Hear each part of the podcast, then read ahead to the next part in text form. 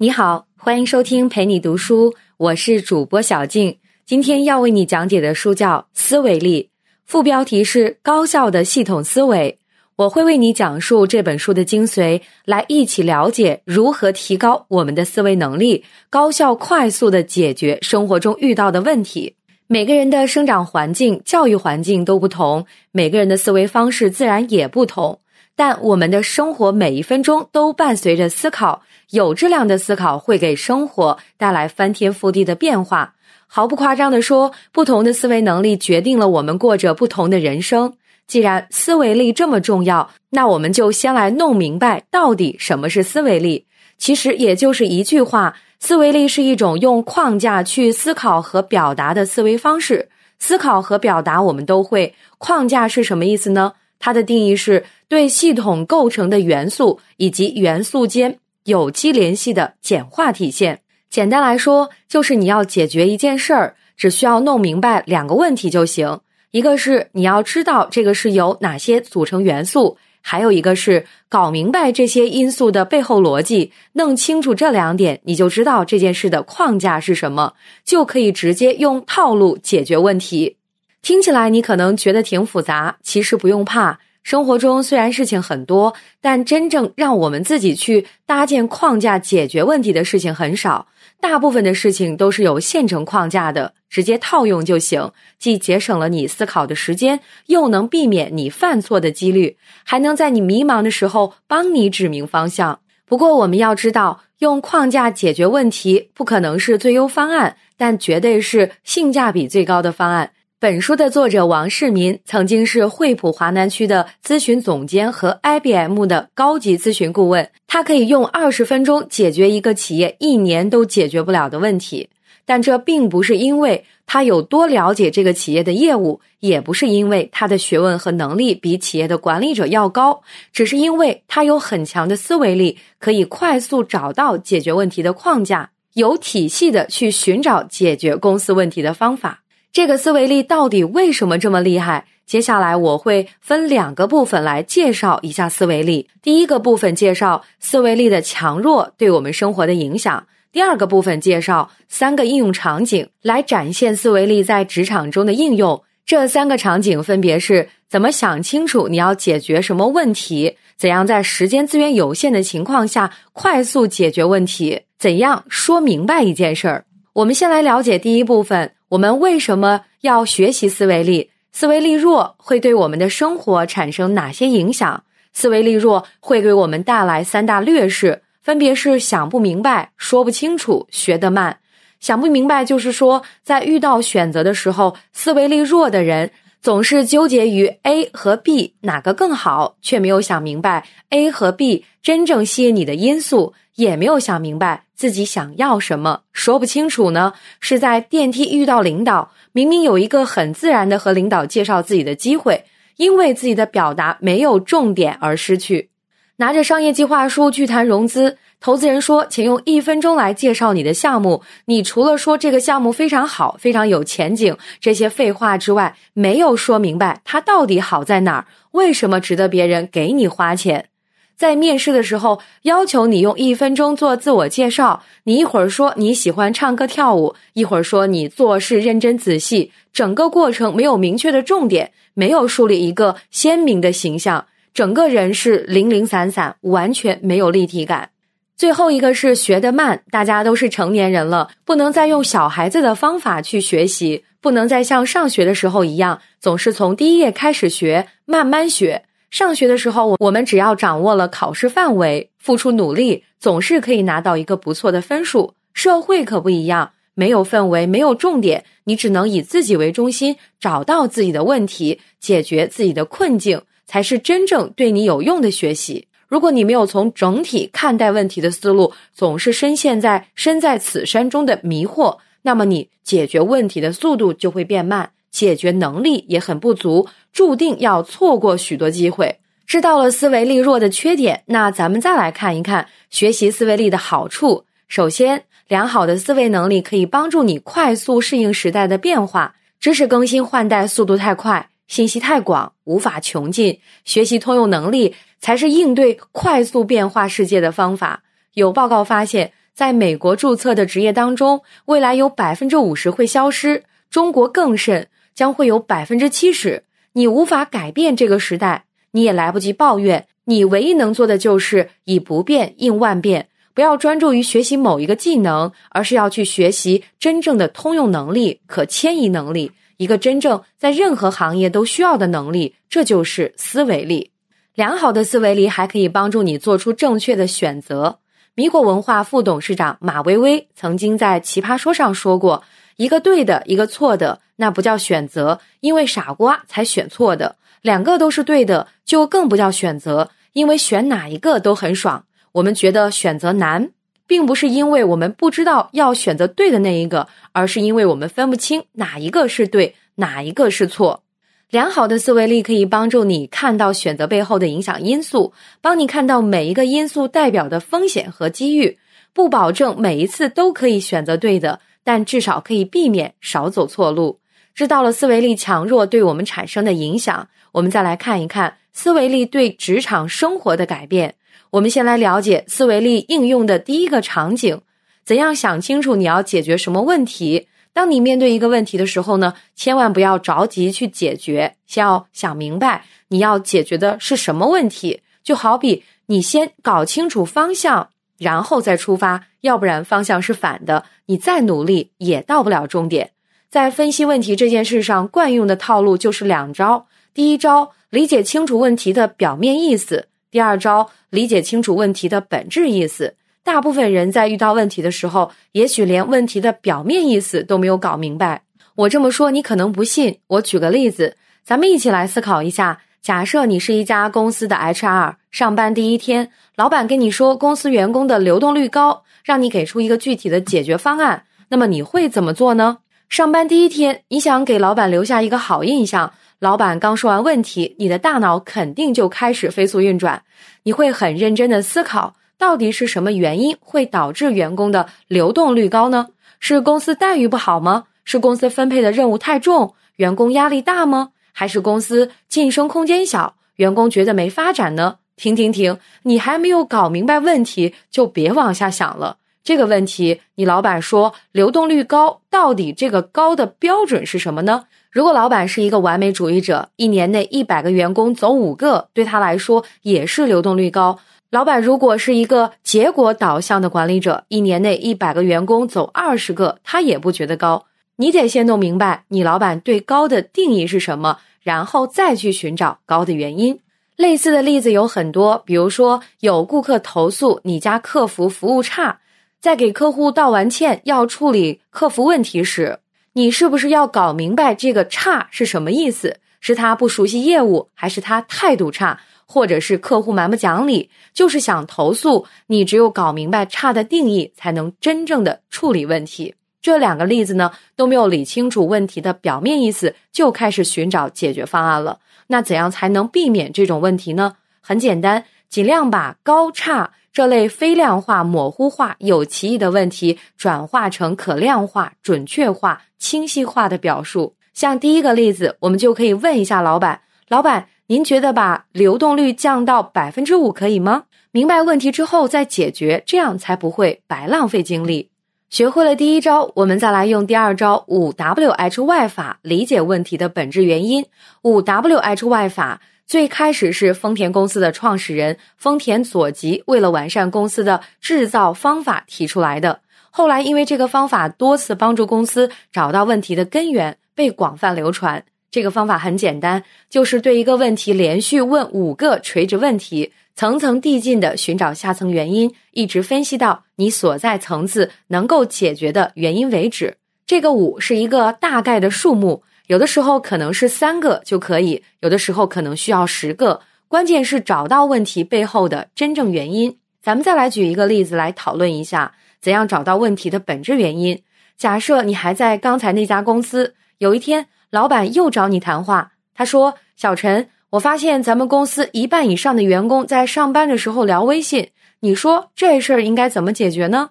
看到这个问题，你首先问自己第一个问题：为什么员工上班聊微信？如果是个别员工的话，可能是员工素质问题；一半以上员工，那就不是个人现象了，应该是公司的业务量不够，导致员工有闲暇时间玩微信。那为什么会工作量不够？是因为经理分配任务不合理吗？不应该啊！公司的经理是出了名的能力强，不会犯这种低级错误。应该是公司人员过多，但是公司都是按照指标来招聘的，为什么现在人员过多了呢？你调查之后发现，公司最近三个月的业务量大幅下滑。你接着追问，为什么业务量会下滑呢？是市场不景气吗？你调查之后发现，对手公司的销售额不减反增，其实的原因是咱们公司的产品过时了。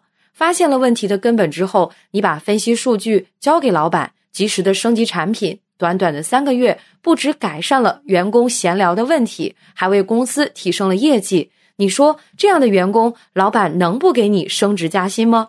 这就是良好的思维能力，帮你找到了问题的本质。为生活带来了改变。你看，本来只是员工上班闲聊的一个制度问题，你利用五外法找到了背后真实的原因，是产品升级，从根本上解决了问题。我们来总结一下，怎样想清楚你要解决的是什么问题？首先，你要把问题里模糊化的词语清晰化，准确理解问题的表面意思。其次，你要用五外法层层追问。探究问题的本质，只有搞清楚了问题，才能找到正确的解决方案。接下来，我们再进入第二个应用场景：怎样在资源有限、时间有限的情况下快速解决问题？这里面也有一个套路，叫假设思考。一般情况下，我们遇到问题都是从问题出发，去分析问题、解决问题。这种方法叫做一般思考法。可是，当时间和资源都很紧张的时候，我们来不及一步步的分析问题的本质原因，必须在短时间内做出决策，解决问题。这个时候就要用到假设思考法。比如说，你要解决一件事情，它有二十种可能性，你必须在三天内把这件事情解决了，你就要假设这件事的解决方案是 A，然后按照 A 的办法去解决。如果你的运气好，选对了，那么你就在半天之内解决了这个问题。你在假设答案是方法 F，再去尝试。这里你选的方案 A、方案 F 并不是瞎选的，是你认为这二十种方法中最有可能的方法。所以呢，你才先去尝试。这样一来，你既可以提高首次的准确率，也能在每次猜错之后提高下一次的命中率。试到第二十种才找到解决方法。虽然也是有这种可能，不过这个概率实在是太小了，所以这个方法一定比一般思考法解决问题要快。那下面我们来举个例子，看一看假设思考在工作中是如何解决问题的。假设你是一位营销专家，一个手机公司的刘总，想要花一天五万元的咨询费，请您解决手机销售不佳的情况。你们见面之后，刘总带你去高档餐厅吃饭，在一顿寒暄之后。他迫不及待的让你帮他分析销售问题，这个时候你才第一次见到他，根本不了解他们公司的情况，那你要怎么回答他呢？说你还不了解业务，要深入了解之后再给出具体方案。一般的咨询员这样回答还行，但你可是一天五万元的高级咨询顾问，这样回答就有点差强人意了。可是要张口就说给出的方案不能解决公司的实际问题。那还是会被人看作是不专业，那怎么办呢？方法很简单，给他安一个假设套路。你可以从现有的营销策略中选一个，来结合公司业务分析，给出答案。假设就用著名的四 P 理论，你就跟刘总说：“我这刚下飞机，可能也不是特别了解业务，但是可以先从四 P 营销模型，分别从产品 （product）、价格 （price）、渠道 （place）。促销 （promotion） 四个方面来讨论一下有没有提升业绩的办法。咱们先来分析一下产品吧。质量方面，您说过肯定没问题。那外观和款式方面呢？你有做过调查吗？这个时候的刘总可能会给你三种答案。第一种，他会直接告诉你，他调查过对手，有儿童系列、女人系列和老人系列三个系列，分别对应着不同的颜色，而咱们的只有白黑系列这两款。那么你根据他给你的信息，就可以给出解决方案了。把推出多个产品系列作为可能的改进措施，先记下来。回公司之后再深入经验可能性。第二种，他会告诉你，他只关心质量，还真没有关注过对手的手机样式。那么你可以给出解决方案，把调研对手款式作为工作内容之一。调研之后再判断是不是影响销售业绩的因素。第三种，他告诉你竞争对手的款式他都有，这个时候呢，你就可以排除掉手机款式这个影响因素，再进行其他因素的筛选。你看，无论他告诉你的是哪种情况，你都可以按照你假设的四 P 框架，把他的认知和经验输入进去。进行有效的判断和验证，不管公司的实际情况是哪一种，你都可以在一顿饭的时间内快速给出解决方案。这也是为什么公司的管理者大多数不懂业务，却能够解决好公司事务的原因。